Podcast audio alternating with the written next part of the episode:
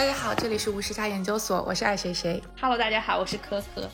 今天呢，我们请到了我们之前备受欢迎的嘉宾夏良回来给我们聊一聊。Hello，大家好，我是夏良。今天的节目是什么契机呢？就是双十一快到了，我感觉大家都已经摩拳擦掌，想要购入一些东西。但是我们跟夏良聊了以后呢，发现其实淘宝给我们带来的期待好像已经没有那么多了，就是平时我们有更多的选择。所以我们也很好奇，就是说在最近这段时间，营销模式啊或者产品创新方面到底发生了什么样的变化？就是这种消费的观念和消费的趋势到底是什么样的？我们要不要先来聊一聊，就是说啊，为什么我们现在开始不再那么注重呃对于淘宝上消费的这一个这个区块了呢？这个真正的变化应该是从去年下半年开始，然后这个疫情直接就激发了这个事情，就是因为现在大家购物的地方应该不只有淘宝一个这么就是方便便利，而且信息很透明的地方，比如你说像直接迅速有效的像京东。然后或者说还有你比如要求便宜，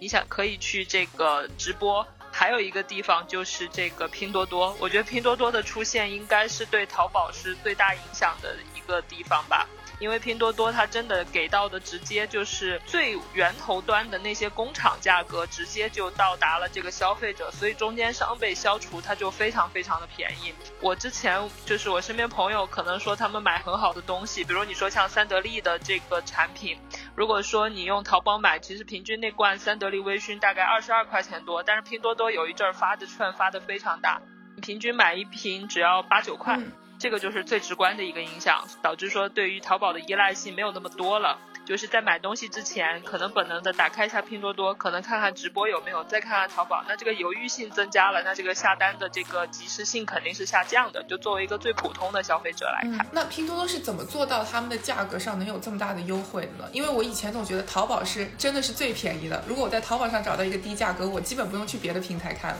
因为首先淘宝，我觉得它这几年其实也是顺应了一个消费升级的逻辑，它现在就是优先推的其实都不是最便宜的这个就是价位了，其实是这样，我觉得是一个信息差吧，就是呃，如果生活在一线城市或者你比如说在国外，大家会觉得说月薪过万是一个非常正常的事情，但是这个按我们国家刚公布的，我国有九亿人月收入都不到两千块，淘宝对于他们而言是非常贵的，但是拼多多不一样，拼多多都是非常非常这个便宜的刚需，因为都是中小厂家嘛。嗯中国因为面对这个普罗大众，你还是需要一个受众上的这个价位，所以拼多多它是真正的对普罗大众的一个优惠。而且拼多多它一方面是这个在下沉市场做的非常好，第二个是它花了很多钱去补贴这个大牌，就是像之前说是从联合利华或者是从别处邀请了一大波买手，把这些大牌都邀请过来，所以拼多多已经把以前的这个就廉价这个刻板印象也在逐步改变，所以它其实就像前面说的，它把中间商去掉了之后，然后又是这么一个补贴的状态，它先占住了市场，所以它现在应该是这个叫做淘宝最大的一个竞争对手了。嗯，哎，那就说从大牌的角度来说，就是生活用品，那他们其实在哪个渠道卖，可能卖的销量都会差不多，因为这就像你说的是生活的刚需嘛。他们选择拼多多的考虑是什么呢？呃，受众足够的广大，而且再加上这一次这个疫情吧，大家手头都没有钱了，但是大牌要想卖动它的话，那拼多多给了这么大一波优惠福利，是不是就是我觉得作为一个正常的销售逻辑，应该都很明确，肯定是嗯不会放过的。嗯，你可以稍微讲讲，就是其他几个平台的一些玩法，就可能现在就当年淘宝的一些玩法是在当时还是一些比较有创意的，然后包括我们现在还有嗯啊、呃什么大众点评啊、抖音啊，其实是有一些商业逻辑或者是说营销的套路在里面的。其实它不同平台，我觉得它侧重是不太一样的。比如你说像京东，它其实就是直接迅速有效，然后包括它的这个优先的产品是电子产品这种高客单，因为它的物流的可靠性这些，所以京东的核心用户大部分是直男。嗯就是男性会很喜欢京东和 Amazon 这两款产品，但是可见京东和 Amazon 的议价能力远不如这个淘宝跟拼多多在中国的议价能力，因为真正的消费者一定是女孩、女性，所以所以是这样的一个问题。包括像接下来说的抖音和这个大众点评也好，包括小红书也好，他们三个其实是有交集，但是又有侧重。首先第一个，我觉得抖音吧，它目前更核心的流量就不是消费。哪怕它有直播，因为抖音呢，我觉得它比较像这个十几年前的微博，它现在核心的这个流量来源基本上是来自于这个帅哥美女萌宠家长里短和国家大事这种新民生新闻，它还是一个告知的渠道。所以来说呢，目前哪怕在抖音上砸的砸钱的这些牌子都是非常有钱的这个牌子，就大家经常看到那几个能刷屏的，他们是花了很多钱做过这个投放的人应该知道，抖音其实是一个转化率非常糟糕的一个。渠道就是只要你的这个客单价超过三十块钱，而且如果不包邮，你哪怕有一条视频，你有十三万的这个真实喜欢数，就是成交单都很难超过五十单的。就如果作为一个这个日用品来，就像比如你像大主播他去卖这个家用电器，你知道他砍价的话是非常厉害的。比如你的一款这个客单四百九十块钱的这样的一个家用产品，大主播首先是会要你一个十万块钱的这个。坑位费，然后说这个你要把四百九压到九十块，然后卖出去一半的钱都得归我，所以根本商家是不可能在抖音上挣到钱的，在淘宝直播也是一样。嗯，所以就是我说目前对于中小品牌这种玩法是很不友好的，我也不太建议很多人说他想要去抖音卖货或者是怎么样，就是都不太建议，因为抖音卖货的一个入场费，真正有效的主播最便宜也是十万起步的，所以就不太建议这个中小品牌。像这个小小红书和这个微博，甚至是大众点评呢，我觉得目前为止还是一个对这个叫做中小商家比较友好的逻辑。嗯，但是侧重点又是不太一样。我觉得小红书它现在的核心最有效的流量还是美妆类。对，包括你去小红书看，更多的是护肤品。而且比如说很多像小红书的这个探店类流量呢，虽然很高，但是其实它不是一个优质流量，就是。大部分人去看小红书上面的探店流量，都是在看小姐姐怎么摆拍好看，而不是看这个商家本身有多好看。对，所以就是美妆类、服装类，我觉得在这个小红书的投放效果会非常好。微博呢，我觉得它比较广域，而且它垂直领域不是很够，所以基本看这个 KOL 自己的运营吧。嗯，我觉得如果是像。大众点评呢，它更核心的其实是线下店，比如说你一家店的推广或者是怎么样，真正有效的就是一个大众点评，因为大众点评现在已经成功的做到了，我要出去吃东西、喝东西，我第一反应一定是出去找一下大众点评，看附近有什么样好吃、好喝、好玩的。所以说，整个这样的一个双十一节气的话，其实或者包括这种浮动的话，其实对于点评是这个影响最不大的一个。其他的，比如淘宝或者是像你说像小红书也好、抖音也好，就是。它相对都更比这个点评要更大一点。您正在收听的是无时差研究所。无时差研究所是一档横跨中美的播客节目。我们希望通过播客带你去看更大的世界。如果你喜欢我们，欢迎在喜马拉雅、网易云音乐、苹果 Podcast、Spotify、Google Play 搜索并订阅无时差研究所。也欢迎在苹果 Podcast 给我们留下五星好评。为什么今年淘宝它在这个双十一的投放并不是很强烈呢？是因为这个疫情期间，它的这个整个转化率是已经低到了五年之内的最低，所以他们今年在这个策略上整体都放缓。而且你有没有发现，其实淘宝从这个年初就是情人节到年末，它一直都在大促。对，什么六幺八，还有什么，反正有好几个。大促对，就是当这个大促节特别密集，然后它其实给到的价格并没有那么美丽，然后又不是那种特别特别刚需，加上真正的便宜又在拼多多的时候，嗯，就是会变成这个状态的。反正我就说它今年应该是压力很吃紧的一个状态吧。嗯，哎，不过我们刚刚提到大众点评，所以大众点评它营销的产品主要是什么？就是是什么团购吗？还是？呃，其实不是的，嗯，像我基本上给商家做营销的，包括给线下商家做营销，我都核心的产品是大众点评。大众点评其实它核心的是这几个点，第一个是商家的页面包装，就是比如头图。或者是商家招牌菜、商家新鲜事，就有一点像在这个点评页面自己去发布自己的日常动态，或者是怎么样，就这样的一款是这个大众点评它核心的这个就是卖给商家的一款产品。低就是便宜一点，可能也得七八千一年，贵的也得一万五，就是一万五到一整年这样的一个价格，其实还蛮贵的，我觉得。然后它的第二个点就是买排位，就比如说你去搜索这个关键词，哪个在你前面。这个是点评的营销模式，因为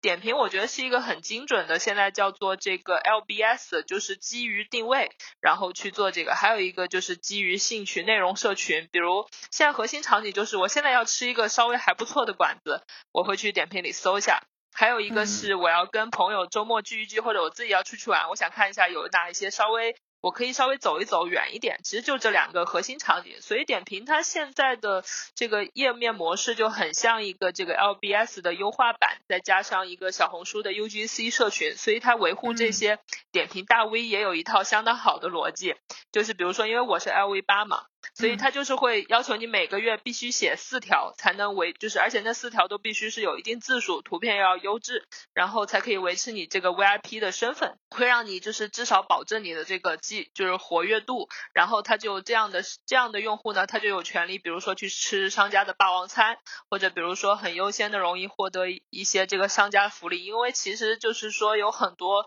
这个虽然说点评是明面禁止的，但是私底下肯定谁都想认识几个这个。大众点评的这个 VIP 八用户，然后让大让他给自己写写好评，这样的一个状态，就是说这样才能够保持热度，因为确实是一个这个叫做 V 八的这样的一个呃用户，他带来的热度跟这个普通人的热度应该是有二十倍左右的差异。按照我实际操作过的一个，就是比如说新开的一个店，这个当然我不能说具体是哪家店了，就是。大概来了三十个 V 八，就而且是有一定名气的 V 八，它一个月涨的这个就是点评收藏数，单店收藏数敌过了好多店一年的收藏数，就是这样，所以它会经常的被往前推过去。就是这样，当然这家店本身它也很有特色，或者比如说它也很有自己的叫做就是特点吧。至少我觉得去过的人就是愿意打打卡、发发照，作为普通人也很乐意。但是就是说点评 V 八，我觉得在这样的一个点评体系里是非常有用的。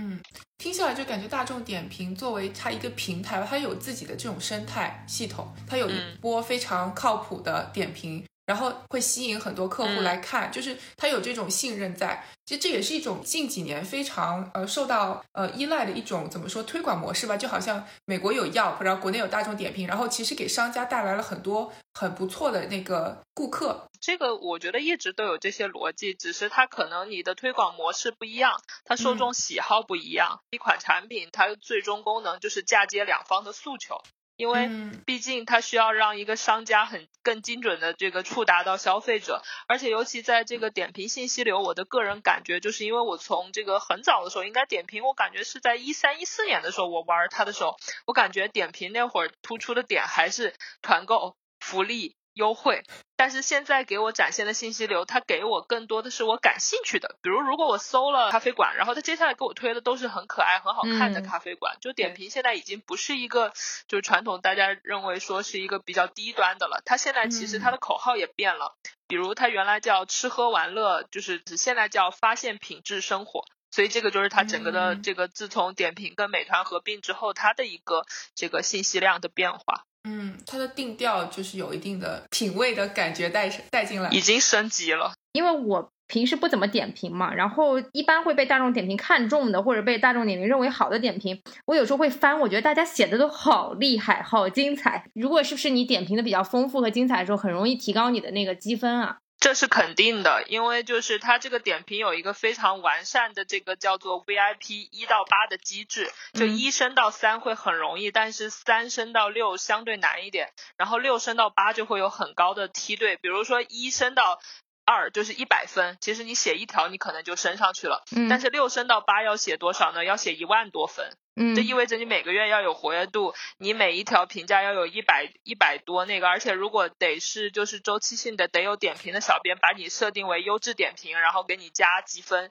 当然我是经常加积分，因为我现在因为自从成为八之后，我写的内容其实很多时候是我写推文的一些分发嘛，所以我的这个经常就就很容易，我我一周好像有十五条上首页都很正常。哦，是一个积累的过程。对，因为你熟悉了它的逻辑之后，就是会有这样的一个。而且再加上，因为我觉得喜欢发东西的人吧，他都有一种叫做刷存在的这个逻辑。嗯你看哪个平台呢？他他对你这个反馈最大，你肯定就最喜欢去哪儿发。点评呢，是我目前觉得活跃度最高的，因为就真的有好多人没事儿就会给我在那儿点赞，我就觉得我在点评里比较有存在感，至少是比在微博里更有存在感。那我就比较喜欢点评，嗯，就是这样，是很简单的一个逻辑。我其实有在发现，就就是因为之前的时候我还是蛮依赖大众点评的，然后经常会挑选一些大众点评上呃的餐厅，然后就去尝试嘛。但是有的时候就确实是就是实际效果确实是不尽如人意的。我就有的时候觉得说那些点评感觉都是水出来的，就是。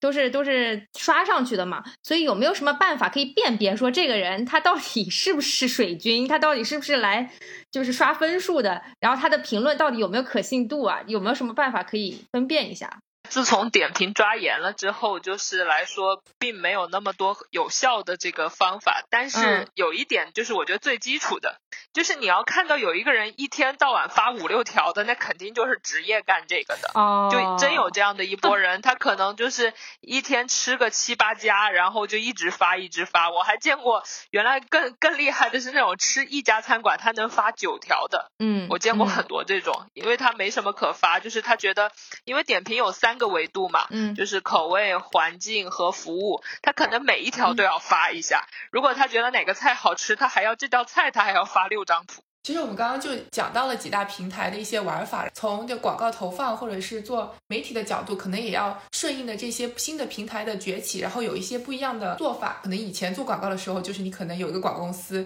然后帮你投到嗯什么报纸啊、电视里面，就是这种它还是在的，但可能在。国内已经不是非常主流，或者说能够带动很多流量的一些方式了，所以我们也想请夏良稍微给我们讲一讲，就是说从营销模式的角度来说，这些年都发生了哪些改变？就我们切身能够体验到的是，像我在美国就有很多小广告都是在 Instagram 上，然后对我真的非常受用，因为他们有非常精准的定位，这些都是其实在近些年才开始感受到的一些方式。我没有正儿八经的在 4A 公司待过，但是我确实接触过他们的思维模式，我觉得的确是跟这个时代有一些不太适应。首先，以前的这个广告公司，他们这个要这样的一个金主爸爸做东西呢，他们是不带货的，就是不带量。我帮你投到什么机场，帮你投到报纸媒体，帮你投到哪里，我是不包准给你带任何的销量的。包括以前他们给汽车啊或者这些大的品牌类，但是现在这个时代呢，对于品牌的诉求就是品效合一，你要给我带量。所以以前的这个思维模式，就不管说它的招式就全部都失效了之后，大家就会发现，像比如你说像我们前面说的带货，或者比如说自媒体分销，或者哪怕像一个找一个 KOC 的朋友圈，或者是社群。这些更精准带货的模式，可能是现在这个广告主也比较喜欢，消费者也觉得比较喜欢。就现在，我觉得有一个好处就是，我觉得现在的广告是越来越说人话了，我觉得这就是一个好处吧。这个市场有一个行业化，叫做从这个卖方市场到买方市场，其实这是一个供求关系的逻辑。就比如说大家以前钱多嘛，然后比如说供供应方没有那么多，所以这个卖方，你像尤其是地产商的广告，你可以看到很多不接地气，你也不知道他在说什么。什么的东西，就是我觉得就是不知所云。然后现在就没有这个逻辑，包括汽车行业也是一样。就现在，反正我见过，就是最近我听过做汽车行业投放的都说，他们现在广告主都对他们要求说，你要告诉我数据是多少，转化是多少，你要给我形成闭环。他们说也不知道这些爸爸们是从哪儿学来的这个行业话术，他们现在都不太好做。哦，因为这就是肯定的，因为以前 4A 公司你不用看结果，你只要投放，你只要做了事情，然后稍微有一些小的影响力，那就花大价钱去请这个 KOL 帮你这个歌功颂德就可以了。对。但现在不是这样的，你做了这些事情，你要告诉我你卖出了多少货，你带来了多少的这个传播数据，或者是等等，那这些人肯定是会有很不舒服的一个状态。但我觉得这是一个行业，就是或者说这是一个时代的必然吧，因为本身这就是一个。信息越来越透明的时代，但我很好奇，就是从那个品类来说，有没有一些偏向？因为你刚刚说到汽车、房地产，我印象中还是那种以前看电视，然后那个汽车就是整个十五秒不知道干嘛，最后突然来一辆车，对对对对，心随风动是吗？对，但是在自媒体平台上卖车，它是怎么卖的？对，就像说以前卖这个自媒体，当时比较有影响是有一个叫黎贝卡，就是那个 Mini Cooper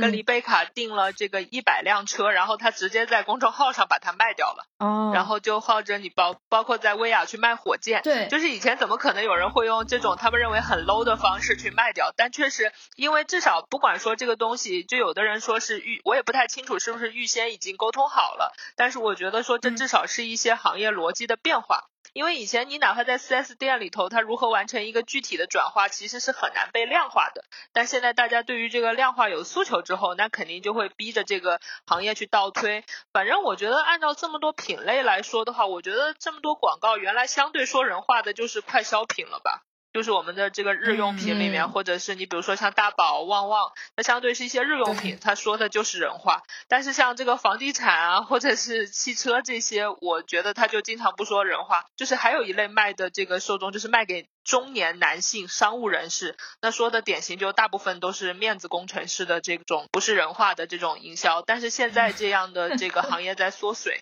前几天不就有一个如何拍一个男性广告的那个，就是那个小微小视频，我看我朋友圈里还有几十个人点赞。你就只要找一个帅哥，然后他干什么都可以，他在说一些不是人话的话，你就然后你不管拿什么香波、拿钥匙、拿这些什么男性用品，他都能卖出去。如果放到以前就是这样的。在这个情况下，我就会出现一个问题吗，就是品牌本身的定位和它的传播方式和它的营销方式是不是会有矛盾？就是可能本身我就定位的是一个高端车，那你怎么可以让我用抖音这种直播带货的平台？那是不是会有冲突呢？按照我接触过做房地产跟做汽车的人。这个就是作为广告的公司的人，他们自己也很为难，因为他们的金主爸爸或者说他们的老大，如果说他在给车企本身做广告的话，都会要求他们，你们必须跟上这个最新的这个就是趋势，什么直播呀，你们都给我想办法上，就是我要把这个坑先占了。因为圈地逻辑，我觉得是全世界这个大商人都要做的事儿，但是到底适不适合，我觉得不是这样的。像一个最简单的例子，就是哪怕说能够真正引起话题的内容，其实要。本身看品类的，你包括比如说像给杜蕾斯做广告的，他做的其他几个品类都是非常正常的一个路数，是杜蕾斯这款产品它天生自带的话题性。所以前段日子不是还有一篇说百分之这个九十的这个广告商制造的内容都是垃圾嘛？嗯，因为它根本没有什么话题性，他又在故意乱贴，比如说你像房地产。他很喜欢到了节气就去发一些节气海报日历，你也不知道这个东西除了他们企业内部用来刷屏之外还有什么用，它就是一个很无效的广告。就还有什么做空调的也喜欢发，做做这个科技类的也喜欢发，你就搞不懂这个节气日历海报它实际上的作用是什么。那那如果从后台数据的显示来说，这种新媒体的方式是效果会更好，还是其实并不是我们想象的那么有效？其实按照现在来说，我觉得是这样，就是要还是要看行业。对你比如说像这个汽车房地产吧，它确实也找不到新媒体以外更好的传播口，因为像传统广告公司，它的这个投放预算是这么说的，就是它比如说预算今年要做到多少额度，它就抽出其中的百分之十的比例来做全渠道的投放。但是呢，现在很多这个。典型，因为行情已经不一样了，所以就是说，呃，像传统的那种投放模式，像这个广告主也持一个很质疑的状态，所以呢，他们就会想把这样的其中一部分的钱抽去给这个投放。像我见过其中比较舍得给这个投放，就是投放到新媒体公众号，就是我一五年到一六年期间，我我感觉到就是 Mini Cooper，Mini 非常的舍得钱去投公众号，说你不转化都没有问题，我就要把这些最大的声量口给占上，所以。目前我觉得 Mini 在这个行为上是很成功的，至少就是觉得年轻新贵开的车，在国内来说，Mini 绝对是占有一席之地的，因为说这个是一个话语权的地方。现在电商直播是不是算比较主要的渠道？电商渠其实是一个比较主要的风口，我不觉得它是主要的渠道，主要的渠道其实还是在拼多多、淘宝和这个微商里面。我觉得核心是这几个，就是真正完成消费的地方，哪怕是直播或者是等等，其实看热闹的居多。而且如果你要真对比过直播的那个客单价，大部分时候直播的客单价是不如拼多多便宜的。嗯，但是拼多多这种品类有一些确实也进不去吧？之前是不是拼多多上面卖特斯拉，然后也被被特斯拉，首先是被特斯拉自己否定了，然后其次大家也觉得很惊讶，就是感觉是突破了大家的想象力吧。其实首先来说，按照我真正使用过拼多多这个几个月来说，拼多多也没有大家说的那么 low。包括里面很多其中的东西也是有品质的，所以我觉得在上面放特斯拉就是一个小概率事件吧。结果正好被哪个人拿来做话题，然后又被特斯拉这么一回应一发酵，本身就是拼多多跟特斯拉本来就是两个话题大 IP，那大家一起来炒一下。其实我觉得很多事情它都是这个无心插柳事件，也不是刻意为之。那你觉得，就是说这种不同的平台在未来的带货的角度来说，就是它会有自己的局限性吗？就是说现在可能呃，就是说特斯拉上了拼多多是有一点小概率事件，但是以后就说可能如果拼多多发展的更好，那它是不是有可能成为？就是说从平台的设置的角度来说，它有没有可能承担起带各种货的这么一个呃责任或者属性呢？我觉得是完全有可能。首先，我觉得特斯拉也不是一个什么特别有职业操守的这样的一个汽车。按照它的销售逻辑，它一直在这儿降价，不就是一直在这儿割韭菜吗？我我不否定特斯拉的这个车的技术或者是等等，但是它一直在国内降价这个逻辑来说，其实是一个就是就是怎么说，也是一个割韭菜行为。所以我没有觉得它这一点上比拼多多高明到了哪去，或者说高大上到哪去。其次是特斯拉的车其实就开。开过的人也知道，它也没有那么真正好的品质，就是可能跟国内的一些性价比而言也不是很高。所以我说这个都是绝对有可能的，因为拼多多的话，就是它的这个领域一直在扩展，加上它能够真正这么去影响到淘宝，就像黄峥个人身家能够就是一下子升到那么高，都是有可能的。我觉得这个边界性吧，从这个二零二零年开始，就是什么都有可能，你绝对想不通的事情，可能都会发生的。我因为前两天前段时间的时候。时候那些新能源车不是也搞了一波促销吗？当时汪涵好像替呃李斌在直播间带货，好像卖掉了好像多多少万份的这个一万一两万份的这个蔚来汽车的试驾权吧，好像当时也引起了蛮大的轰动。因为蔚来汽车加上它是现在等于国家的一个新的收入来源，就是这个新能源嘛，所以的话就是蔚来汽车其实它的性价比是比这个特斯拉是高的。如果你要开过这辆车的话。因为蔚来汽车它就是它有一个点，就是它可以。你不用管，比如你没电了，就会有免费无就是一直有免费的充电的人过来给你处理这个事儿。特斯拉做不到，所以相比而言，我觉得说国产它在很多细节上的到位，其实已经是我觉得已经是可以很多比肩这个一线的了。就是如果真正的使用过这款产品的人，因为我个人觉得声音大的这个逻辑，它不一定等于真实的逻辑，就是还是要真正用过这款产品之后，才会去有一些这个自己的想法吧。嗯，我想问一个问题啊，就是因为不同的平台它的属性是不一样的，那每个产品它在不同平台上销售的时候，会有所谓的价格策略的倾斜吗？就按照我具体了解，就不说指名道姓是谁，那种特别大的呢，倒不会。他他这个就是因为他已经很有名，呃，全网都是统一价，就可能是中间的抽成是不一样的，溢价是不一样的。如果说是一些信息不是那么透明的品牌吧，它还真有针对不同渠道的这个策略，比如你说过几天的团购，或者比如说在这个渠道的，或者是这样的一些，肯定都是会有一些策略。但是这个其实对消费者来说，无形当中增加了难度。就是以至于我有的时候在购物的时候会有那种想要货比三家，就是想要在电商平台上货比三家的冲动。所以我现在目前 maintain 的是淘宝和京东就还好了，已经是两家了。你要是再给我搞一些什么拼多多、抖音，我觉得我已经无法 handle 这么多平台。所以我觉得是不是以后方向就是应该有一个人推出一个聚合平台，然后就是那个平台上呢会把所有的平台的关于这款产品的 最低价格放在上面。其实一直都是有人在做这个的，包括最多见的就是 OTA。OTA 类平台，比如说是携程、去哪儿，这个早些年一直都是有人在做的。对。但是有一个问题是，运营这样一个平台，它的盈利模式在哪里？就好多人看不出来。就是如果它纯工具类，它怎么挣钱呢？难道说拼多多要把自己这款产品再给他买一个排位优先？那没有什么意义。我我记得之前是可以这样，就是分润的这种模式嘛。就比方说，你有多少客户从我平台进入到你的这个网站，那你就可能分我。一点钱，可能大多数的还是集中集中在这个层面，但是我觉得未来它需要就是比较的平台，其实是越来越多的，对于它后台数据库的这种，呃，这种运营的能力，其实也是越来要求越来越高的。既然刚刚说到了这个营销这件事情啊，那其实营销我们也多次听到它是分它是分品类的。那目前来说的话，哪个产品它其实走走的相对比较前面，就是它的营销整个体系已经相对比较成熟了。我觉得还是套用这个小米的雷军雷总说的一句话吧，就是离人近的打败离人远的，快的打败慢的，就是它最先进的一定是科技类，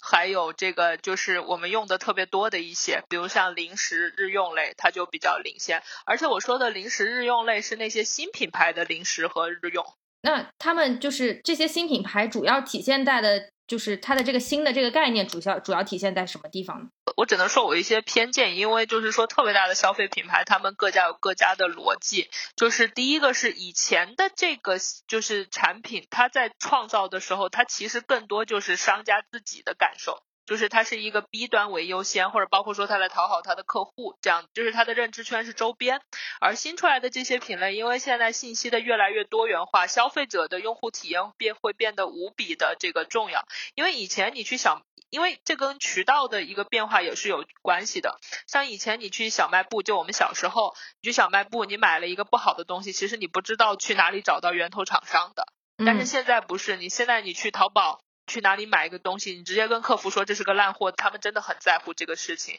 就像哪怕点评的商家，就以前你这个吃完了之后，你去投诉他的概率也没有那么高，但现在你要投诉是很容易的。包括比如说连锁商家，这个肯德基或者是等等，你要吃到了不好吃，你去肯德基的微博下留言，他真的可能会注意你这个逻辑。就是他现在是一个越来越对称，所以我觉得就是离人近的、科技高的，因为它需要知名度的这样的一些产业是最为领先的。嗯。既然刚刚讲到了这个消费品啊，其实消费品的它其实有很多比较兴盛的一些营销概念，我不知道这个其实是不是可以分享一下？对，因为我自己有比较深的感触，就是很多时候你你买东西啊，还是冲挺冲着那些营销的概念去买的。对，因为以前我觉得这个时代，按照我个人观察吧，就是我觉得以前我们对于一款产品的这个具体诉求就是功能，但是现在呢，不限于功能，我觉得还分上就是。基础功能还包括这个个体情感的共鸣跟一些集体社交的话语权在不在里面？你比如说像新起步的这个像元气森林。二厂汽水、喜茶，还有像钟薛高，还有比如说这些等等等这些产品，你一想到它，你就能很清晰它的画面感、它的使用场景，而且你知道谁跟谁会喜欢这个东西，你可以拿这个东西跟大家有话可聊。我觉得这个就是一个新产品出现的一个变化趋势。就是他们营销的时候是采用了一项什么样的方式呢？我钟薛高是不是比较有点就是那种中国风的那种感觉？就是它的雪糕定位是怎么样？就是找到自己的这么一个 niche，就是自己的。这么一个角落，而且能够把它做大的，就我觉得很多时候有些产品玩一个概念，但它玩的就是真的是非常的小众，感觉它没有办法把它铺开。但是我们现在很多时候看到的是，有一些产品或者品牌，他们用了一个非常呃独特的概念，但是却能够把它做的非常的普及，这是怎么玩转的？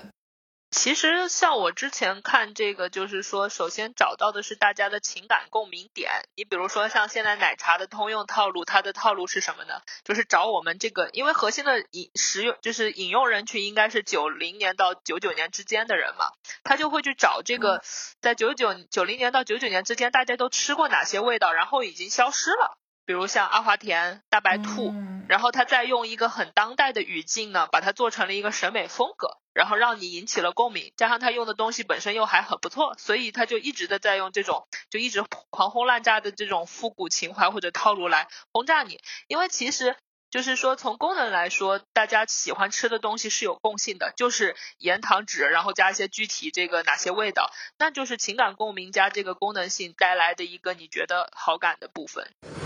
您正在收听的是无时差研究所。无时差研究所是一档横跨中美的播客节目，我们分居在大洋两岸，邀请各行各业的同龄人一起讨论时下中美的诸多社会现象。虽然每周都要配合着时差，以远程连线的方式录制节目，但我们每周的更新无时差，因为我们知道每一期的认真对待都会传递给世界各地的你们。然而，我们还是希望能够有更多的机会，可以一起直接面对面的聊天。如果你喜欢我们，欢迎扫描微信打赏码，或者使用爱发电给我们送来你的心意。你的每一份打赏都能为我们早日相见攒下一点机票钱。详情请见本期节目的文字介绍。谢谢大家。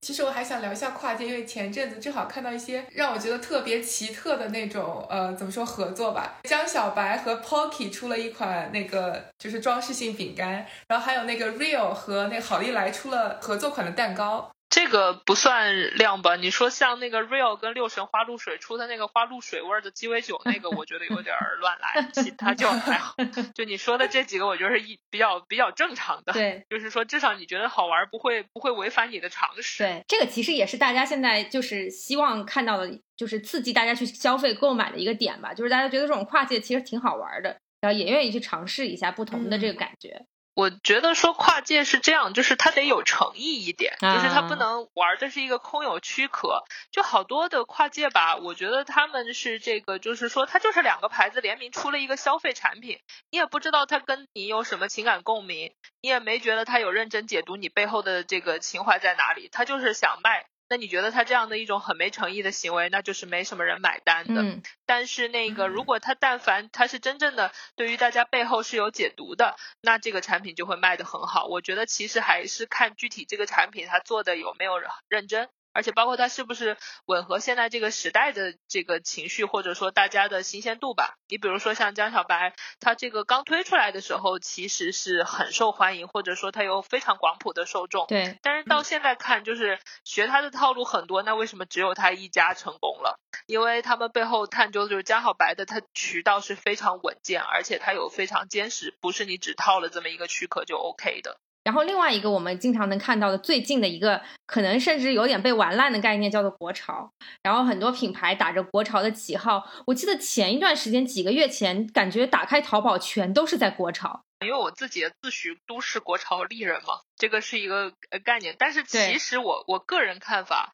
我觉得没有出现真正的国潮。嗯，我我这是我个人说法。因为国潮这两个字，我就是来解读的话，我觉得国是本土的东西嘛，潮是潮流。但是我觉得本土文化它其实是一个很中国意识形态的产品。但是我们现在觉得潮流的产物，大部分全都是西方意识形态的一个具象。所以我觉得它现在就是一个。拿西方就是很多人这种所谓说的潮，我觉得是西方意识形态出现的，来这个就是来 judge 这个。本土的审美，我觉得这个是一个比较怪胎的逻辑。就像，比如你说像巴黎世家前段时间那个审美翻车的，它也其实也可以叫国潮，但是我觉得其实有审丑的逻辑在。嗯，我觉得应该是要等中国真正有自己的这个潮的概念了。对，因为它这个背后一个好的现象就是本土这个就是自我意识的觉醒。因为比如说现在新一代人群对于海外大牌没有那么多的盲目崇拜，他觉得自己本土也有好的东西。就像 cosplay 之后出现了这个汉服。不是一个这样的逻辑，但是我觉得说还是要找到自己本土人的这样的一个真正的潮流吧，因为目前为止，其实我们的这个认知是挺断代的。嗯，就高知分子觉得的潮，或者你比如说受过西方的这个文化洗脑的人觉得的潮，跟新一代觉得的潮，我觉得是不一样的潮流。所以我说，目前它其实还是一个在迭代的这个叫做混交杂交水稻式的一个产品。我没有觉得目前有出现过真正的国潮，这个所以。所以我就是说，它是一个好的概念。哎，那我想问一下，国潮和复古是怎么界定的？复古其实就是来说，就是 vintage 或者说是怀旧，包括你拿原来的东西来放到现代的生活里。国潮就是拿本土的文化变成了潮流，复古就是你你一定感觉到旧时代的那种文化会非常非常的鲜明，你至少能感觉到，比如说扑面而来的那个，你哪怕说汉服也好。Vintage 也好，它是一个那样的体系。国潮，你哪怕说就是传统的文化，它变成了一个潮玩，它也叫国潮，就是这样的一个。就是他们有很大的交集，有很大的交集，字面意思上就略有不同吧。对，是超级大的交集。而且我刻薄一点来说，因为我觉得目前的这个所谓说国潮的人，大部分自己也没有什么做这个解读的能力。因为国潮它首先是你要对本土文化有非常好的解读，就是你一定要看过很多传统的东西，你又看过很多国际化的东西，你做了一个自己的解读，自己做了一个潮流，这个才叫真正国潮。但大部分人书都不读，我就再贴一个热点，这怎么？能叫真国潮，我就觉得挺没诚意的。其实，嗯，对。另外还有一个我想说的，就是小众，就是大家消费水平提升了之后呢，很多人就会就会他不太喜欢那些大牌的东西，他会比较的去追求小众的这这个事情。因为我自己就有个很深的体会，我觉得我跟爱谁谁在美国的时候都是都是会比较喜欢看一些小众的品牌，就是某些东西可能一定程度上也代表了你的性格。有的时候不会去用那些大众的品牌，然后去会探寻一点小众的品牌。但是我觉得，就是小众这个概念，是不是在这段最近的这段时间也经常被滥用了？就是很多时候我们会说这个东西，呃，不管是一个物件它很小众，或者是甚至是一个呃地点它很小众，然后还有甚至是一个什么呃餐厅它很小众，就就某些可能是不是为了小众而小众的一些概念出现了呢？不过说到小众，我想插一句，就是我感觉小众在我这里有点悖论了，因为很多时候，嗯，可能我喜欢一个牌子或者是一个地方，然后我去了，但是他们这个品牌或者是这家店本身其实是想要经营的更大更好的。我觉得没有一个品牌会想说，我这辈子就只想卖给我这一百个中心的客户，定位就是个小众品牌。所以你很多时候你。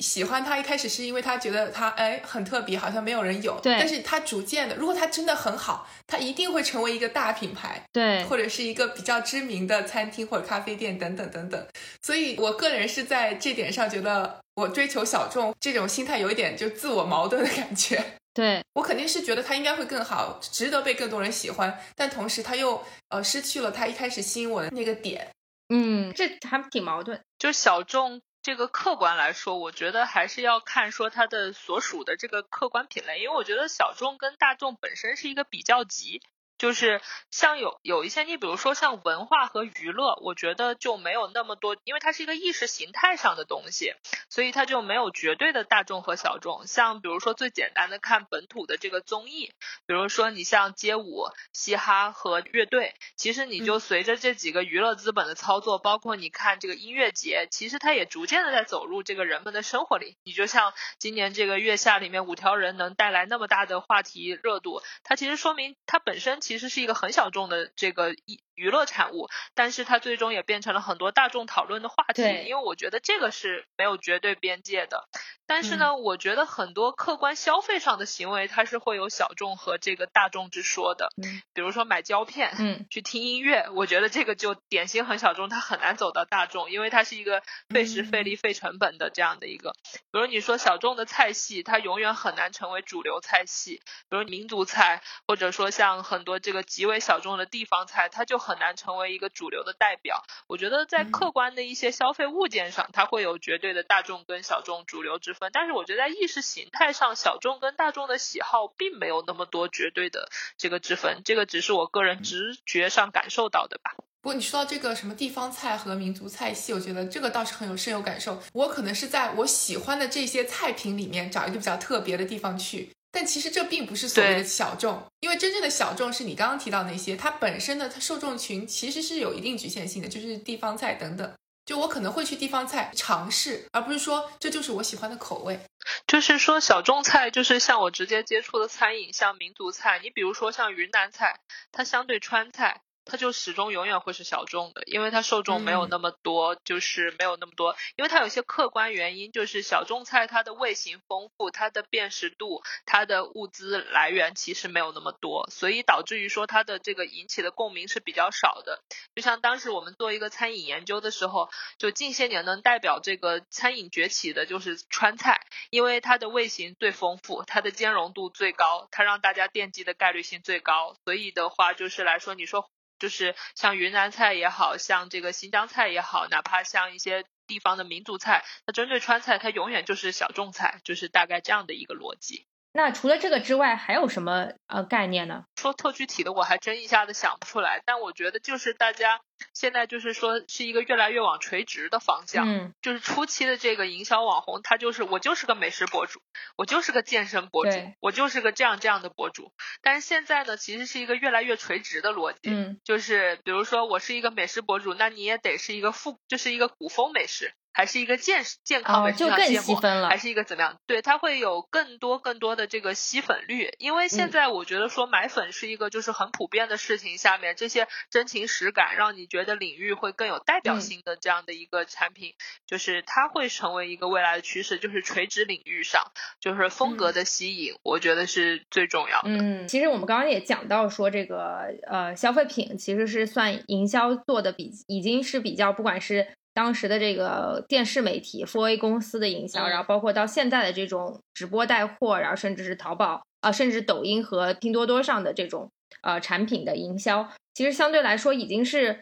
嗯走在非常前列的，而且是比较成熟的方式了。那对于消费品行业来说，那是不是真的必须要营销呢？就是营销是不是一件必不可少的事情呢？有没有没有营销的，然后也做得很好的？放到现在这个时代来说，我觉得已经不现实了。因为就像前面说的买卖方关系，以前是一个好产品非常稀缺的年代，现在就哪怕是一个很商业行为的产品，它本身用好的东西已经成为一个常识了嘛。所以来说，就是大家都是在用好的，因为以前的做纯做产品的人，他觉得我只要用好的东西。好的东西自己会说话，但我觉得现在当大家都用好的东西的时候，那酒香不怕巷子深这个话就不是这么一个语境了。所以营销一定是一个越来越重要的这个比例。但是我觉得营销要就是说你是那种不说人话的营销，还是一个把钱花对地方的营销？我觉得这个来说应该是后者是一个比较重要，因为以前的营销都是不说人话的，很多时候就按照消费者的感官上来说。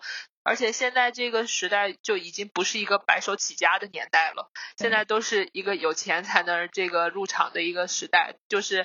很便宜的东西很有可能用的是很高成本，它用的是要打低边际成本的方式在做消费。就是另外一个我想到就是说，现在的消费品啊，就感觉它的同质化非常的严重。我们可能比较小的时候，就是消费品的那个种类还是非常非常少的，所以它可能某一个品类我只能买那一样东西。那现在基于这种其实百花齐放的这种大环境，甚至很多都是贴牌生产的嘛。我就有一个非常感触很深的，就是零食品类，三颗松鼠、百草味，感觉卖的东西都是一样的，只是换了个包装而已。背后的生产商，背后的那个河北的猪肉脯和火腿肠的生产商都是一家。啊，现在比拼的就是谁能做营销，谁能包装这些概念了。对，因为其实按照我接触过供应链的一个真实感受，不管是餐厅还是线上包装品牌，因为中国的制造行业其实整体是。就是，我就说比较好的行业都在做美妆。或者是比如说做服装，嗯这些行业其实是可以比拼到国际了，因为有很多原先的代工厂。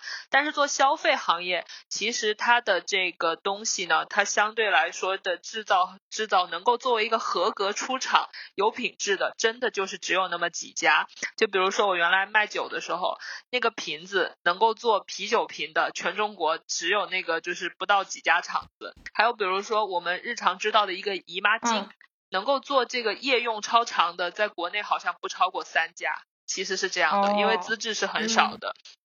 然后，所以那这个供应链就决定了，那你在这个地方，你只能找顶尖的，也就是这个水平。而且还有一点，比如说传统的给大厂做定制的，他其实不太愿意理你这些初创企业者的小单，所以那你就很被动了，你只能退而求其次，就是从这几家里选。所以那可不就是在这个拼这个就是包装上，或者是等等这样的一些很多品牌，他们的质量是差不多的，然后有时候甚至连供应商都是一样的，所以他们其实，在做营销的时候，强调自己品质已经不适用了。那现在就是大家都是玩什么样的方式让自己能够异军突起呢？还是就是尽量在玩这个品牌这个概念吗？其实是的，就是说只能说在包装上，而且其实按照我们接触过初创企业，其实大部分人是更乐意重设计轻材质，因为好的东西非常的昂贵，就成本其实是很高的，所以呢，那你只能说先获得了用户，你再去做下一波，你才有溢价能力。因为任何一个牌子的溢价能力，就是不管你跟渠道谈，你跟商场谈，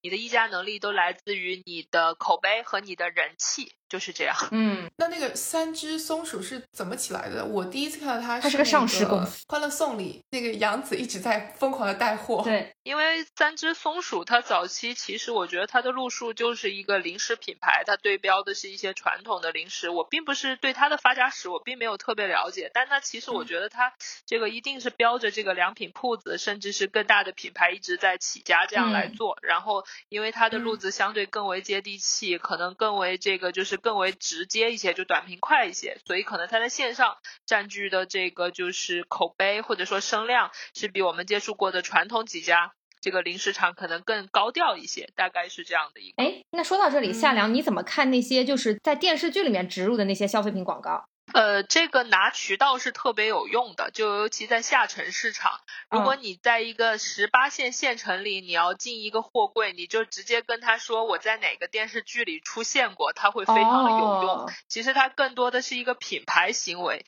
它并不是带货行为。就是因为下沉市场其实就是特别认这些东西，就是我不知道你什么这个你在一线城市你做的有多好的口碑或者是怎么样，我就要看你去哪个电视剧里，因为就是什么大品牌，比如葛优老师说过这个好，那我们可能就认这个牌子，就是这样。这种效果是比代言更好吗？就如果说我有葛优代言，或者说葛优在电视剧里提了，就是哪个效果更直接一点呢？因为代言费是非常贵的，代言费都是千万起，那么可能我的植入是百万左右。那你相比相较一下，可能没有那么多千万级的这个钱去找明星的话，那可能这个百万不到，或者说是一些小的植入费用，那可能是更划算的。嗯，但这个其实挺让人讨厌的，就是我讲一个我自己的感受，就是。好的电视剧中间经常在插一些某一些就是很同质化的广告，比方说唯品会，然后比方说那个坚果，对吧？然后比方说一些乱七八糟有的没有的少年辅导班，就是这个不会无形当中破坏这个品牌的形象吗？就是大家会对它起到一些反感。其实我我个人觉得说会看那些电视剧的人，因为他们植入的电视剧，我觉得还挺那个叫做黄金八点档，就卫视剧的大部分植入的来说，就看这些剧会没有现在很多网剧也有，呃，网剧那个是中间，但是他们更多植入的会在这个黄金卫视档，因为他们这样带来就会看那些电视剧的人呢，他们没有觉得这个东西有什么违和感，因为他们并不觉得这个就是一个杀时间的产品，就或者是因为我觉得。好感度，你在下沉市场来说喜欢，包括我觉得说，可能说我们都是女孩，或者我们是生活在一线城市的女孩，我们喜欢美的、高级的东西，或者说是比较克制的东西，觉得它是美的。但是你放到一个下沉市场，他就喜欢那个不灵不灵、特别闹的东西。因为审美的东西最初或者哪怕说口碑，它其实是目标，就是为了让你迅速判断这个东西是不是我所接受的。因为我们的国民教育程度并没有那么高，所以我觉得他们这个策略一定是针对下沉市场有一定的选择的。所以可能确实是方式和方法都不太一样。然后我就特别想问的是，就是下沉市场它真的需要就是以前的那些就是广告传播学的方法吗？还是就是它是真的基于那些过去的方法吗？因为我觉得就很简单啊，就是抖音，我我前两天看在抖音上卖他那个咖啡，他就说我在厂原厂拿货，直卖直销，然后 这个品质优良，就是你知道，就是是不是回到了一种行业最原始的状态？真的有效果吗？其实这个绝对是最有效果的办法，因为要让你留下记忆，一定是拿一个东西一直往你脸上砸。就是我就跟脑白金那个洗脑，或者是恒源祥早期那个羊羊羊那个方法洗脑，这种最土。最没有套路的方法，一定是你最想要的东西。对，因为首先吧，就是你能让他一秒钟就能 get 到的东西，就不要三秒钟了吧。所以直播带货的火，也是因为直播带货终于卖货开始说人话了嘛，跟原来的电视购物是一样的。就是它真正最有效。你想买东西的时候吧，其实你不需要听什么我有多好的理念，我怎么样，你就告诉我这个东西。它性价比对不对得起我花的这个钱，或者是怎么样这样的一个方式？我觉得就是能参悟，就是抛除这种知识分子的顾虑来说，其实这个才是最刚需的。我觉得真正的消费场景还是华与华说的那一套吧，就是超级符号这样的一个逻辑。在中国，毕竟它广普的受众还是就是老百姓嘛，老百姓需要的东西就是你能够把信息给我砸到脸上来的东西。但是我非常诧异的是，因为就我们刚刚提到那个例子，它其实卖的品类是咖咖啡。就咖啡本身，我感觉不是一个普罗大众都会日常享用的一个消费品。要看什么咖啡，因为如果说来说，其实中就是雀巢在中国把咖啡成功做成了一种饮料。就如果你把它作为一种就是带咖啡感的饮料来说，就是它已经作为就是大众想装一点逼，然后花一点钱，能够看上去自己有点格调的产品。其实我觉得咖啡跟红酒本质于大众都是这种想要证明自己有点面子的产品。就为什么我们说醉额娘卖的好，就是因为我觉得它一定程度上还是抓住了抖音消费群体的一种诉求吧，就是他用那种很夸张的语言和方式去讲述一款酒。其实我觉得醉额娘真正起量是在快手，她在抖音的时候其实还是一个，就是我觉得还是一个平平的状态。但是她在快手的时候，就是她引来的反响是很不错的。因为快手来说，她的颜值绝对是很前列的，或者说就是她整个又是说人话，一个比较亲近亲近人的这个美女状态，她我觉得嗯她放到普罗大众，她算一个美女，就是至少至少在这个嗯水平来说，这个行业的从业者到底是什么样子的？其实你说醉额娘相对来说已经算长得比较好看的，呃，那整个从业者的这个是最顶尖画像最顶尖的啦。对对 对。哦那整个这个从业者的画像到底是什么样子？其实消费品行业，我觉得跟餐饮行业，包括酒店它的服务业来说，我觉得整体面临着一个悲哀，就是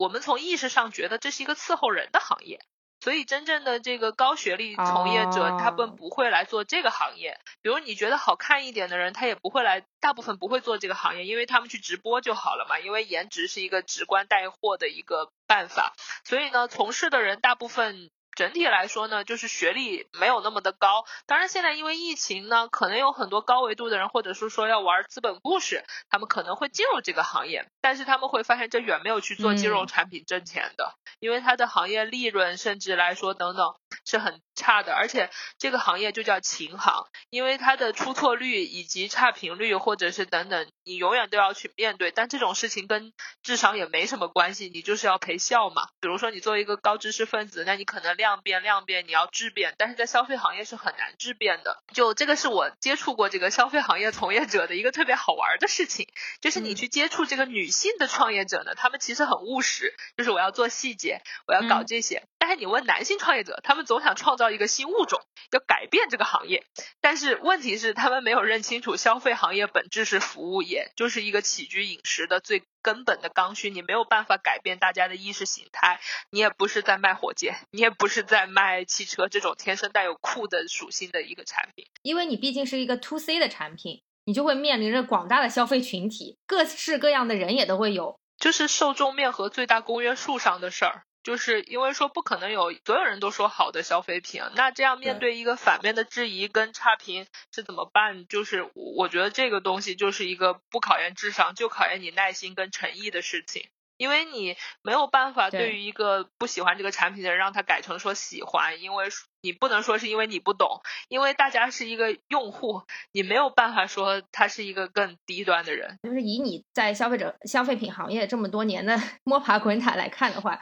你觉得就是他们真的需要融资吗？我理解就是做一款产品，它本身的那个毛利率，它应该是自己心里有估量的，它不可能亏本做一款产品，是不是？消费品行业甚至餐饮行业的利润没有大家想象中那么高，它的利润嗯可能不到三成。普遍来说是非常低的，尤其当你付出，你发现你付出的人工、周转等等是很低的，就是你嗯贴上去的，你同等的精力，你去投资一款产品，你去搞金融，你获得的嗯回报率是更高的。就是说的悲观一点，很多人一直在做这个，其实可能是因为他只能做这个，或者他最擅长做这个。那我们讲说现在投资的一个风向吧，就是因一级市场投资一个风向是大消费嘛。那大消费如果基于这种逻辑的话，你不管投什么样的产品，它其实可能本身都没有办法获得一个非常高额的利润，因为它本身的这个产品属性决定了它。呃，其实按照我之前接触过这个风投啊，就是从这个一六年到一九嗯年之间接触的风投，我现在觉得做投资的人终于大家要认清一下现实了。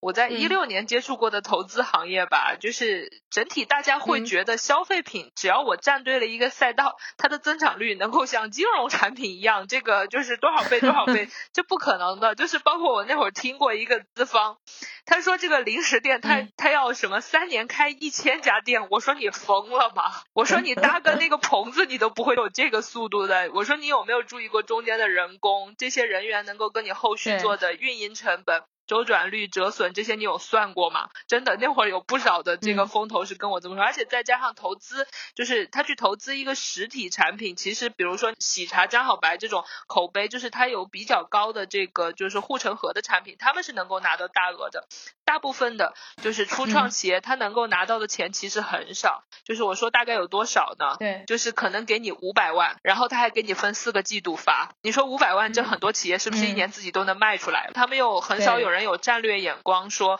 我要去看中这个人，我要给他八到十年的周期。因为我觉得一个消费品真正的成长期一定是六年起步的，它很难说像喜茶一样这种像。给他投了一个多亿，这么快，这个是一个无心插柳的产品，真正起量的一定是那样一个产品，因为它都有周期。但是按照资本的这个撤出时间，我觉我感觉就是三到五年吧，如果我没有猜错的话。所以我就觉得说，他们投的大消费呢，我觉得更像是概念性的这个消费，它不是真实的消费品，因为真正现金流很稳定的行业，它都很难说吻合这个资本现实的这种增长曲线。我觉得更有可能说是它就是一个圈钱。产品，比如说，我觉得资本应该很喜欢，就陈赫开的那个贤合庄，应该是很理想的这个资本产品，因为四个月就开了一百家店嘛，然后又是一个相对轻资产的逻辑，明星效应什么的。对你，你这个其实说到说到一个点，就是资本他比较喜欢的是讲故事的逻辑，对，就是你到底能够在多长时间内扩张到多少家店，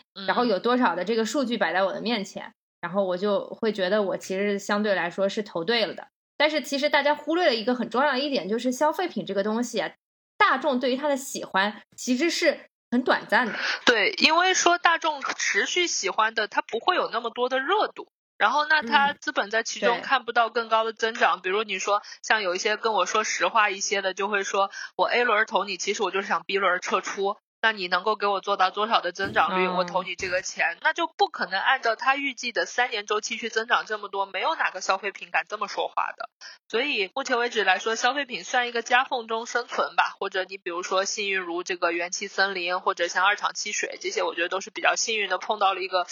比较放权给他们玩的资本吧，因为他们觉得说他们是可以做事儿的。那我再多问一句，你说资本的投入到底能为他带来些什么呢？资本的投入，第一个其实是这样的，就作为如果我自己是消费品的从业者，我们看一个资本的时候，我们也要看他投了哪些别的产品。就是第一个是他是不是投过消费领域，没有投过消费领域的资本会提出一些很很要求很过分的，比如说他们会觉得一个初创企业创业到第二年，一个月流水两百万是低的，我觉得这其实不错了。如果创业到第二年来说。资本本质是很贪婪的嘛，所以就是第一个是你是不是投过，你知不知道消费品的真实增长曲线，这个是从业者的一个看法。呃，还有一个就是说，看你有没有投一些配套的这个新媒体，看你有没有投一些这个能够中间人能够帮我免费的获，就是协同，对，就是协同一起做个运气，就因为是一个矩阵式，大家共同成长嘛。我觉得看的是这两个，因为其实钱光说钱这个事儿，其实你说就个人投资人。跟这个机构投资人，其实本质还是看哪个是更轻的模式。哪怕你说找一些明星做投资人，他的目标其实就是获得名气。明星做投资，其实大家都知道，就是他会把自己的代言费给并到这个融资额度里头去。就我到现在还依然很难想象，你说元气森林单一的这个只有这一个可能品类的这样一个汽水的某一这这个公司，它最终上市了，你若没没有办法形成一个集团，或者形成更加有这个。护城河的这种这种商业壁垒的话，我觉得很难，就是做到真正的在二级市场推出这件事情。因为你现在像二级市场的消费品，可能就是我们比较耳熟能详的，其实都已经是很大的，什么蒙牛啊、伊利啊这种的乳业集团。对吧？对，就你很难想象这么小的一个事物。当然，我现在也不能一概而论了，对吧？因为资本的投放是看发展吧。你一个如果说他们真的局限在一个单一品类的话，你很难去畅想它未来能够走多大。我觉得还是看消费者，就是包括很多时候他要不要上市，是他已经站在那个位置了，所以他必须上市。嗯，很有可能是这样。说了这么多啊，你觉得大众到底需要的是什么样的产品？大众需要的是一个高性价比的刚需性产品。就是你不用给我来那么多套路了，千帆过尽后是吧？对，就是我真正需要的东西。因为就像今年大家钱包里都没钱了，我就会想哪些是我真正需要的。所以日用品其实受的影响是比较少的，但是你看那些洋点型的产品，就是受受影响特别大的。因为我知道一个卖轻奢品的，他们受的影响就挺严重。这个具体的例子就是他是靠节假的这样的一些卖，他去年的时候一个月靠三八节是卖了两千多万，但是他今年三八节只卖了三十万，所以他现在今年就是这样。这种都是活生生的例子，我听了很多，就是洋点性消费都是伪命题。比如你说像呃精品咖啡、精酿啤酒的消费其实是一般般的，但是那种很大众的东西其实是不受影响的。包括你看大绿棒子，其实不怎么受影响。我觉得就是离人近的，嗯真正被需要的就是还是大家普罗大众，因为我们中国的九亿群体还是月收入两千块的群体，真正属于他们的产品才是。所被需要的，而不是属于北上广的产品。那我们之前其实提到过说。朋友圈社交这个概念，就是朋友圈社那出于朋友圈社交这种需求，那大众和我们现在的需求会有什么差别吗？还是其实现在朋友圈社交这个需求已经慢慢淡化了？好像现在也没什么人发朋友圈了。我觉得朋友圈社交是铁定存在，只是看这个朋友圈它到底是啥。你比如说，可能是某个社交软件，也可能是大众点评，也可能是微博，也可能是豆瓣儿。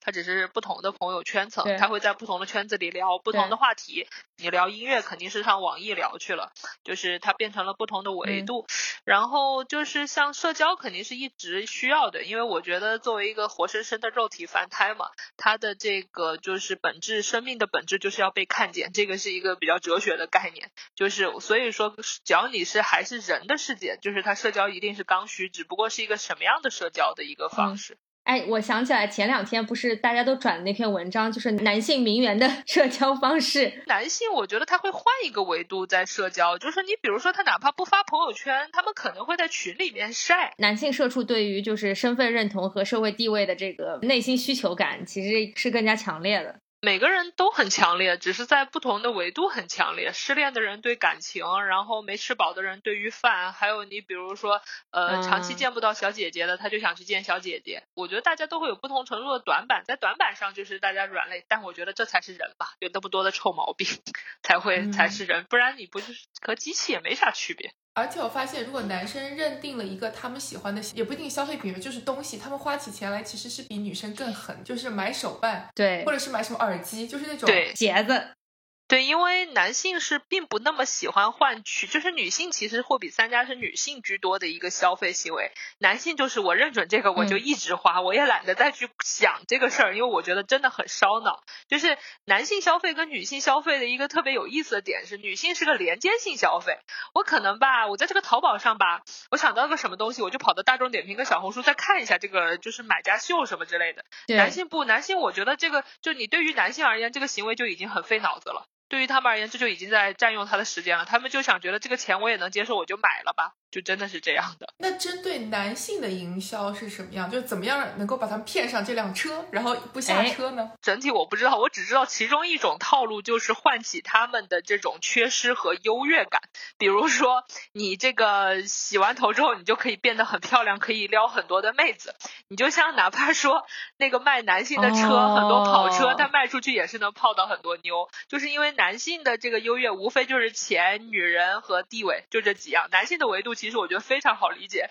不像女性有那么多复杂的感情维度。对，就用了这款产品之后，就什么升职加薪、迎娶白富美什么之类的，只要是这种套路，大概这种简单逻辑吧。但是男性会更慎重，但是就是他没有那么感性，但是他不会那么多的换，就是男性的维度是相对比较单一的。既然作为这个行业的 这个从业者，然后夏良也经手过不少的这种产品的营销和包装。然后我们想也想请夏良来分享一下他最近做的几个案例吧。我觉得还是说几个我就是做出来，我觉得参与度比较完整的这个吧。就是如果是中间参与的，我就不说了。一个还是说我之前公司的那个诺言米酒，我觉得这个还是说算是我觉得说是找对了路子的，因为就是说它是一个风格上的一个比较特别，就是它的产品有自己的酿造体系，然后呢，它的风格就是当代中国风嘛。其实当代是一个艺术，就是相当于。中国本土艺术的一个比较时尚的一个包装，所以就是它的整体是一个维逻辑上的，就是酒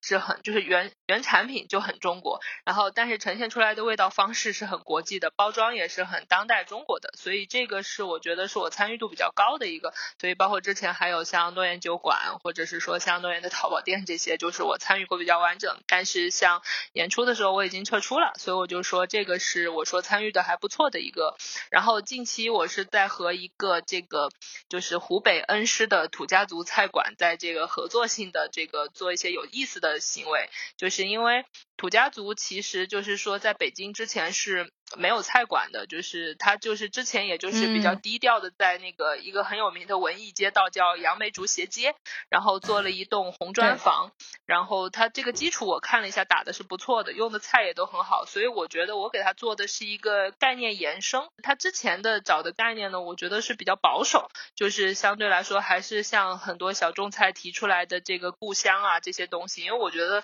他这个土家。家族的故乡跟大部分人的故乡是没有什么这个共鸣性的，所以我觉得关联性对，所以我就给他找了一个比较社交的一个概念，就是土味十足，因为他本身是土家族嘛，嗯，做的是土味，然后土味文化在这个北京又比较的有共鸣，所以我给他找的第一个就是说给他做了一些叫做土味潮人的这样的一个就是什么土酷少女这样的一个东西，所以就是说第一步，接下来呢要打算做一个就是他要开始卖产品卖土豆了，然后呢就是我要给他做一个比较又又土又潮的方式，就是让他的这个后厨小伙挂上一圈土豆去三里屯搞最土的街拍，然后来卖货，就这个逻辑。然后他的电商就叫土味小卖部，大概是这样的一些吧，就是目前我说的这样的一些。所以这个土豆是个什么产品？土豆是湖北恩施那个土家族的土豆产品，就是真的是一颗一颗土豆是吗？对，就是就是真的一颗一颗土豆。他们是盛产土豆是吗？对，湖北恩施的代表就是那个一颗颗圆滚滚的土豆。你看那个炕土豆，其实就是来自湖北恩施，但是他们的土豆其实质量不差，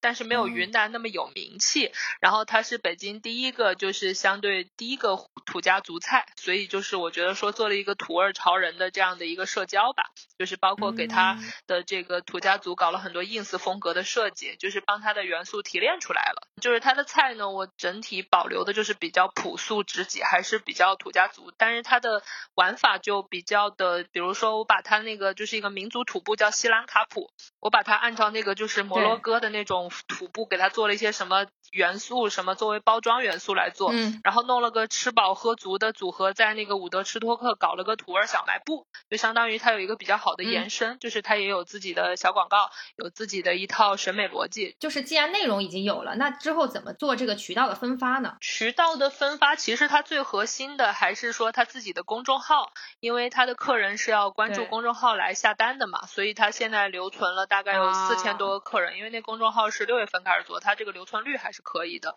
然后还有是大众点评，然后在这个伍德吃托克，还有一些就是以后他开始卖货了，去一些生活方式的自媒体去这个卖货，就是帮他做分城市的卖货。我个人还是拼就是倾向说，它是一个比较初创的小牌子，它可能的副线就是这个就是小土豆，然后做的什么炸土豆这种档口式的这样的一个逻辑，那肯定还是说用这种品效合一的方式。哎，我不知道有个品牌你有没有关注过，就是 The Bake Shop。Bake Shop 的负责人还是我朋友。这家面包店是不是算营销做的比较好？它算是比较有风格，就是来说，因为它把很多什么穿搭或者是这些东西，就是别的概念给挪到这个面包店里面来，让它不只像一个烘焙，让它有社交话题。其实就是说，这家店只要有一些社交逻辑在里面，它就是一个对领域里比较成功的吧。它至少从口碑或者是特色来说是没问题的。而且他有在故意要把自己的格调定成比较呃国际范儿的那种。对因为他的厨师本身是一个我觉得就挺混搭的人，他的厨师就是一个荷兰、哦荷兰籍华人，像他之前还做过很多，你比如说像那个呃像楼下的芙蓉记，还有的 Orchard 的那家嗯早餐都是他们的，还有这个主厨还做过那个就是 The Cup Cup。早期的那个哈尼各旧的云南，他玩过很多的餐饮，他的主厨本身就是这样一个人。他现在的运营呢，之前也是一个，就是他挺喜欢英伦饭的，所以就是他的运营加他的主厨两个二合一，把它达到了这个效果。就他们其实没有刻意为之，嗯但人家找了一条自己的路子，然后恰巧这个风格比较在北京稀缺，因为北京的烘焙很容易做成日系或者比较土。所以我就觉得说，这种餐厅的，就是口碑是呃，就这种餐厅的营销方式或者它的那个渠道传播，可可能更多的还是停留在大众点评或者是口碑营销，好像是相对来说它的渠道比较窄一点。其实是这样的，就是因为一个餐厅最核心的那一环还是到店。你在到店这件事情上能做的事儿，其实就是哪怕做媒体，其实也都知道，我只要在这一个渠道做得很准很好，那我就会有源源不断的获客。而且跟在其他渠道跟客人保留这个适度的距离，其实是相对更让大家有好奇心的。就是如果在一线城市来说，The Bake Shop 都没有怎么做大众点评，它就是做了公众号和微博哦这些和一些视频，但是他们比较特殊，加上因为它的位置实在太好了，就在胡同离这鼓楼那么近，是作为一个餐厅，它的复购是怎么考虑的呢？其实，首先我觉得在餐厅谈复购是一个很诡异的事情，就它没有办法像电商一样，嗯我有精准的监测，其实就是老板做店有没有回头客。我觉得回头客这个概念我，比较喜欢。对对，它如果是个网红产品，那它就没有回头客。就是这个东西怎么取舍呢？做营销的时候，你是希望把它做成一个网红产品，还是你希望说它是一个长久的有回头客的产品？我觉得还是看老板要什么。就是你比如说像你说嗯。像陈赫开这个叫做贤合庄，因为他就吃准了这个城市的人口吃三四年都不会出什么事儿，所以他就做网红就好了，就是我不会亏嘛。嗯。但是如果你要是像现在我接触这些老板，他其实还是希望比较做的持久一点，所以我没有，就是我只是给他做了好玩儿的，我没有说让他去花一个大价钱去做一个这个，就是说做一个爆款这样的，我觉得不是他们的性格，因为我接触的这些老板都还是相对在餐饮上是特别下本的，他们用的都嗯是挺好的东西，所以就还算是良心商家。我觉得只是一加一大于三的这样一个效果，因为我也不太喜欢说这种。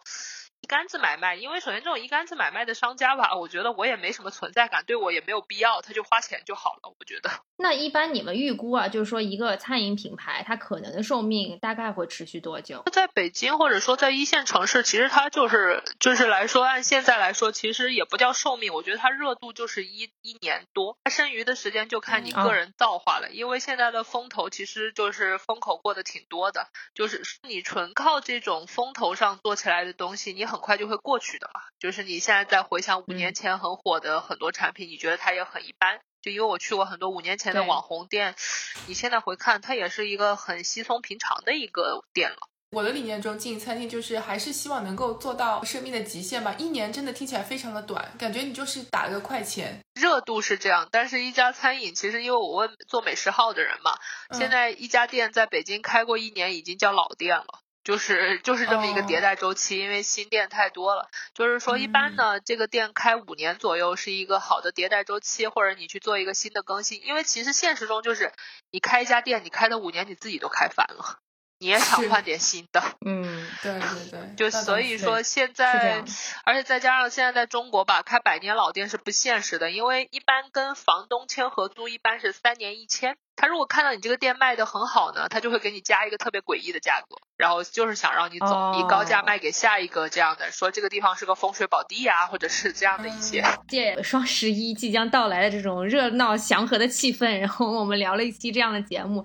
我觉得就是这个现在消费市场就是一个愿者上钩的这样一个这样一个情况吧。但这个中间的一些环节，其实还是有一些比较呃大的窍门和这个可操作性在的。然后这个也就是我们所谓的这种营销的角度和方式吧。觉得可能能够打中每个人的点，确实不太一样，但总有一些方法论可循。然后这也是为什么我们现在这个整个生态这么蓬勃的一个原因吧。希望就是借借了今天这期节目，然后给大家分析了一下这个背后现象形成的这样一个这个背后的机理。然后也希望最终啊，大家在回归现实生活中的时候，还是能够做到理性消费。我觉得理性消费特别重要，现在就捂紧荷包非常关键，就大概这就大概这是这十年的主线吧，就是理性消费比较重要。那今天这期节目就到这里了，非常感谢夏良然后以也谢后有机谢两位会再请夏良多多来分享。好，嗯，好好，谢谢，拜拜拜拜。